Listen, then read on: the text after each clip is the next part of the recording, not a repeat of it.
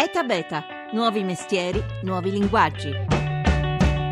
Fonetica ha sviluppato dei chioschi o totem che permettono attraverso un video di relazionarsi da lontano con l'utenza nel mondo sia della pubblica amministrazione sia nelle aziende private. Quello che succede è che un cliente si mette in contatto premendo un pulsante con un operatore che vede in video e questo operatore fa le stesse cose che farebbe se si trovasse di fronte a questo cliente. Per esempio è possibile identificarlo attraverso il documento di identità piuttosto che la tessera sanitaria, è possibile pagare, consegnare anche un oggetto. Noi per esempio questo sistema lo utilizziamo nel mondo dei noleggi auto perché consegniamo e ritiriamo le chiavi dell'auto noleggiata. Questi chioschi sono distribuiti su tutto il territorio nazionale, lo utilizzano banche, si trovano negli aeroporti, hanno il vantaggio di essere economici per l'azienda che li utilizza, ma soprattutto mettono sempre di fronte lo specialista che è in grado di rispondere al quesito che il cliente ha in quel momento. Sono a disposizione anche ventiquattro ore su ventiquattro.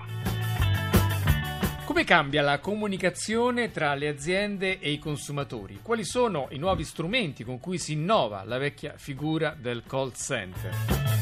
Una buona giornata da Massimo Cerofolini, benvenuti a Eta Beta.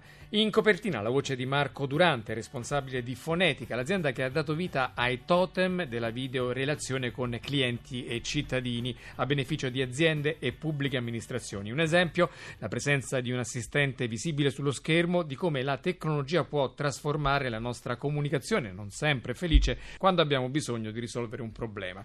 Per ragionare su questi temi sono con noi due esperti. Buongiorno qui a Roma, Nicola Nicola Mattina. Buongiorno. Cofondatore di Stamplay, che è un sistema per facilitare la creazione di chatbot, che come vedremo sono una sorta di operatori di call center fatti con i robot anziché con gli esseri umani. E in collegamento da Milano, buongiorno a Paolo Fabrizio. Buongiorno. Pioniere del servizio clienti digitale in Italia, consulente di grandi aziende e autore del libro La rivoluzione del social customer service. Paolo Fabrizio, cominciamo da lei, visto che si occupa ancora di persone in carne e ossa, poi ci proietteremo nel futuro dei robot. Partiamo dalla crisi del call center, come li abbiamo sempre conosciuti: quando ci servono non rispondono, quando non li vogliamo invece ci tempestano di telefonate e in qualche caso ci estorcono anche in modo truffaldino dei consensi che non avremmo mai voluto pronunciare, e a questo vanno aggiunte anche le chiusure drammatiche di tante aziende di lavoratori dei call center, insieme alle delocalizzazioni all'estero di molti servizi per la clientela e tanti tanti altri problemi. Cos'è che non va oggi nei call center? Ma innanzitutto io ho avuto la fortuna di lavorare nei call center proprio agli albori, no? All'inizio degli anni novanta, partecipando alla startup della prima assicurazione telefonica, ancora prima del web e dell'online. Dopo un periodo di successo vi sono sicuramente delle mutate condizioni e uno scenario totalmente inedito. Innanzitutto sono cambiate le abitudini, i comportamenti e le aspettative delle persone, dei consumatori, di noi clienti. Se il telefono, il call center era un canale prioritario dalla maggior parte delle persone che hanno bisogno di risposte, di assistenza dalle aziende presso le quali appunto sono clienti, fino a qualche anno fa, oggi come oggi siamo sempre online e abbiamo sempre sotto mano, come io in questo momento, il mio smartphone, e quindi cerchiamo delle corsie preferenziali per avere un accesso più facile, più rapido. Quindi ecco che il mobile, quindi smartphone, e i social network e le app diventano questa corsia di accelerazione nell'autostrada delle comunicazioni. E, e quindi, quindi la crisi, le tante aziende di call center che chiudono, da cosa è dovuto? Da non aver saputo capire per tempo questa trasformazione? Anche, ovviamente, al di là di scelte di singole aziende che hanno deciso di spostare le loro attività in paesi terzi per ragioni, diciamo, economiche, molte aziende che tuttora impiegano una parte della forza vendita e soprattutto della forza assistenza clienti non si sono ancora rese conto che i clienti preferiscono, e le statistiche ce lo dicono a livello mondiale,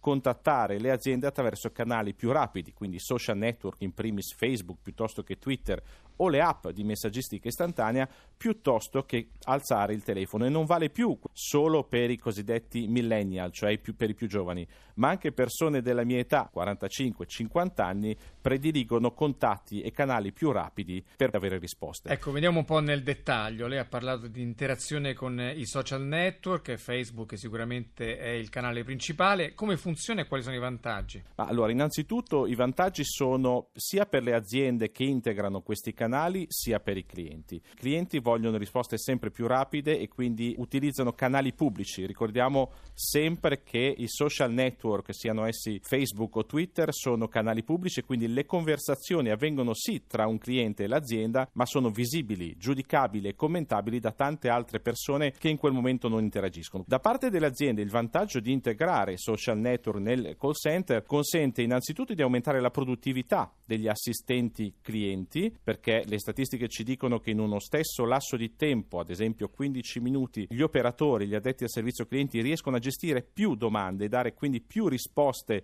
rispetto ad una gestione telefonica, e dall'altro riescono anche a ridurre il costo medio per singola interazione, perché costa molto meno gestire una conversazione, un'interazione via social, via chat o via app rispetto ad una telefonata, seppur in entrata e fatta dal cliente. Tra l'altro, essendo l'interazione pubblica, le risposte per un cliente possono valere per tutti gli altri che, senza bisogno di fare domande, possono leggere la soluzione al loro specifico caso. Un altro canale di comunicazione di cui lei si occupa è quello delle chat.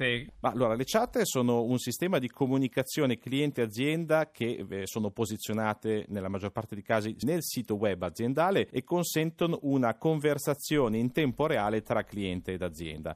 Sono molto utilizzate sui siti infatti di e-commerce e sono utili per poter rispondere in tempo reale a dubbi, domande del cliente prima che poi decida di completare l'acquisto del prodotto o del servizio, e anche nella fase di post vendita possono essere utilizzate in modo molto intelligente. Cito un esempio pratico di un'azienda italiana, produttore e distributore di prodotti alimentari senza glutine, che oltre a gestire le eh, richieste in assistenza clienti via social, gestisce le segnalazioni di eventuali prodotti difettati attraverso la chat. Quindi il cliente manda un messaggio via chat, via una foto del prodotto eventualmente difettato. L'addetto al servizio clienti dà una risposta in tempo reale al cliente dicendo: ci scusiamo, ti stiamo per spedire un nuovo pacchetto, un nuovo prodotto a casa tua senza alcun incomodo. Quindi prevedendo anche possibili reclami, gestendo in tempo reale quella che può essere una situazione critica e trasformarla invece in un elemento di fidelizzazione proprio grazie alla qualità del servizio erogato. Un'altra croce di noi consumatori sono le linee telefoniche, spesso le attese lunghissime o le linee occupate. Come stanno risolvendo le aziende questo problema? Alcune aziende lo stanno risolvendo grazie a funzioni di call me back evoluto, che consentono quindi al cliente non solo di sapere i tempi di attesa prima di poter entrare in contatto finalmente con una voce umana, ma soprattutto di prenotare una telefonata, di fissare un appuntamento e ricevere una telefonata in brevissimo tempo. E fin qui stiamo nel campo dell'assistenza fatta da persone, esseri umani. C'è però l'evoluzione del call center che chiama in causa anche i robot, le intelligenze artificiali sarebbe meglio dire. È il caso, per esempio, prima di occuparci della startup di Nicola Mattina, che è Stamplay, di Responsa. Sentite come ce la presenta uno dei responsabili, Gabriele Antoniazzi. Responsa è una soluzione di intelligenza artificiale per l'automazione del servizio al cliente online, soluzioni che permettono agli utenti di trovare in autonomia le informazioni che stanno cercando senza doversi appoggiare ai canali di assistenza tradizionali come email e telefono. Permettono di sgravare gli operatori del contact center da quelle richieste frequenti e banali a cui però si trovano a dover rispondere ogni giorno, e allo stesso tempo gli permettono di poter gestire in maniera migliore invece le richieste più complesse su cui possono davvero portare un valore aggiunto all'utente. E quindi l'utente potrà ricevere attraverso i vari canali digitali delle risposte automatizzate fornite da un assistente virtuale. Ed era Responsa, per la voce di Gabriele Antoniazzi, uno dei responsabili. Allora vado da Nicola Mattina, che è fondatore di Stamplay. Innanzitutto Stamplay, che cos'è, di che si occupa? Ma noi siamo una soluzione che fa parlare tanti software diversi tra di loro. Tra le cose che possiamo fare in modo molto efficace c'è appunto quella dei chatbot, perché un chatbot, che è appunto un agente virtuale in grado di gestire una conversazione con un umano, quindi il cliente in questo caso entrerà in chat ma non parlerà più con una persona, ma inizierà la conversazione con un'intelligenza artificiale. Ma concretamente come avviene questa comunicazione? Cioè, io scrivo qualcosa. Esattamente come si parlerebbe con un umano, quindi si possono fare delle domande in linguaggio naturale. Ma si scrivono, si, si chiedono? Si scrivono. Qui parliamo di chat, quindi chiaramente parliamo tipo di Messenger o di altri sistemi di chat che sono scritte. Chiaramente si può fare anche con un parlato, c'è un passaggio in più che è quello di convertire l'audio in una frase scritta che poi il computer possa interpretare. Quali sono le applicazioni più frequenti? Ma allora c'è un tema che riguarda la maturità della tecnologia, per cui le intelligenze artificiali sono intelligenti a fare alcune cose e molto poco intelligenti a farne altre. Quindi ci sono una serie di sperimentazioni che le aziende stanno facendo, le stanno facendo diciamo lungo tutto il ciclo di vita del rapporto tra un'azienda e un consumatore, quindi la fase di vendita, la fase di assistenza post vendita, la, la risoluzione dei problemi. Generalmente un'intelligenza artificiale non è in grado di gestire una conversazione a trecentosessanta gradi, deve essere una conversazione molto specializzata. Quindi per esempio Lufthansa, quando fu presentata l'anno scorso la piattaforma Messenger di Facebook, presentò un chatbot che è un assistente, dopo che tu hai comprato il biglietto ti aiuta in tutte le fasi che riguardano dal momento in cui hai comprato il biglietto al momento in cui ti imbarchi, quindi ti fa fare il check-in in chat su Messenger, ti dà la carta d'imbarco e via di seguito. Però capisce solamente quello. Chiunque abbia provato a parlare con Siri di iPhone chiedendogli cose diverse dal chiamami Pinco Pallino piuttosto che aggiungi un appuntamento alla mio calendario, mm. sa perfettamente che l'intelligenza artificiale... Quindi però la vostra ambizione è rendere più complessa la capacità di risposta del chatbot. Assolutamente sì. Allora c'è un'evoluzione di questa tecnologia che porterà queste tecnologie a essere sempre più capaci di gestire situazioni gestibili da umani. Oggi questo tipo di tecnologie sono eccellenti nel fare cose molto molto specifiche come riconoscere immagini, riconoscere comandi e via di seguito. Ovviamente non sono in grado di fare una conversazione libera. Volendo andare un po' nel dettaglio, quali sono i campi dove già ha un uso un po' più avanzato? Ma ci sono dei chatbot, per esempio acca e emme negli Stati Uniti, in cui ti suggerisce cose da acquistare. L'obiettivo lì è sempre come dire, trovare il momento giusto in cui si matura la decisione di acquisto e quindi essere presenti nel momento in cui questa decisione e di acquisto. E non inopportuni, come spesso capita alle telefonate degli eh, operatori in carne e ossa. Paolo Fabrizio, a proposito di inopportunità, immagino che questa nuova figura del professionista dell'assistenza, soprattutto sui social,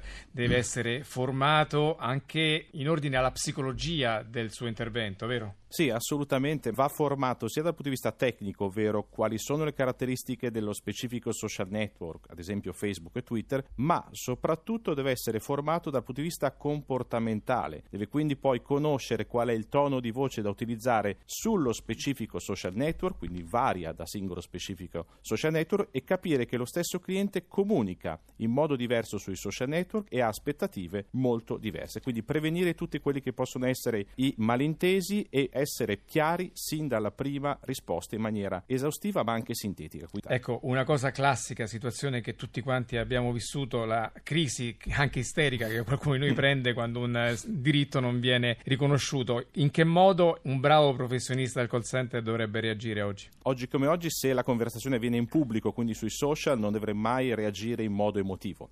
Quindi anche se la persona perde le staffe, il cliente utilizza toni eh, sgradevole, eh, dobbiamo ricordarci che siamo in pubblico, quindi dobbiamo usare sempre un tono professionale, prenderci la responsabilità del problema, farci carico e fare in modo di appunto prendere l'impegno, confrontarci con il nostro responsabile o con un reparto terzo, recuperare la risposta, risolvere il problema dando seguito a lui, al cliente, ma rispondendo al cliente rispondiamo e diamo un segnale anche a tanti altri clienti attuali o potenziali che ci osservano online. Nicola Mattina, anche i vostri robot devono essere fatti esattamente come i colleghi umani? Assolutamente sì, un po' più complicato addestrare un robot che è un po' meno sveglio di un umano generalmente. La cosa che si fa è si danno in pasto diciamo all'intelligenza artificiale un gran numero di esempi di richieste che vengono fatte dai clienti. A questo punto si decide quali sono le richieste a cui un chatbot riesce a rispondere in modo efficace e quali invece devono essere passate all'umano. Un chatbot sicuramente non riesce a rispondere in modo efficace ad un cliente molto arrabbiato e per cui quando il chatbot diventa meno confidente sulla sua capacità di interagire su quella specifica richiesta passa la conversazione a un umano. Una domanda alla sua coscienza: non si sente in parte responsabile dei tanti licenziamenti di,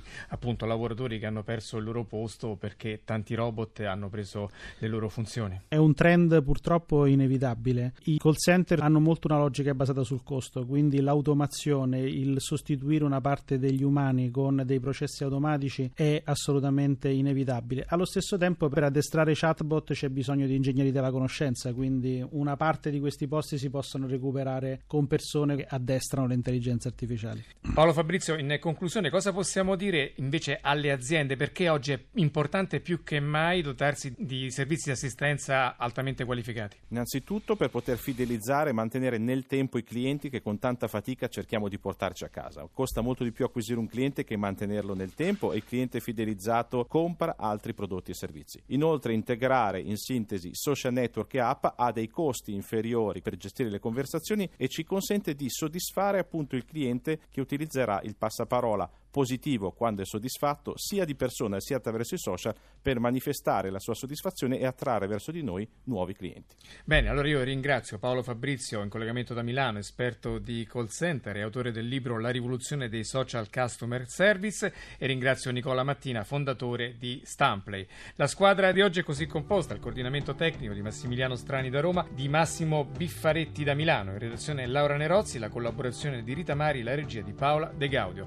Eta Beta .rai.it invece è il nostro sito, se volete ascoltare questa e le altre puntate. Siamo sempre attivi su Facebook e su Twitter, ogni giorno tante notizie sul mondo che innova. Ore G R, poi Live da Massimo Cerofolini.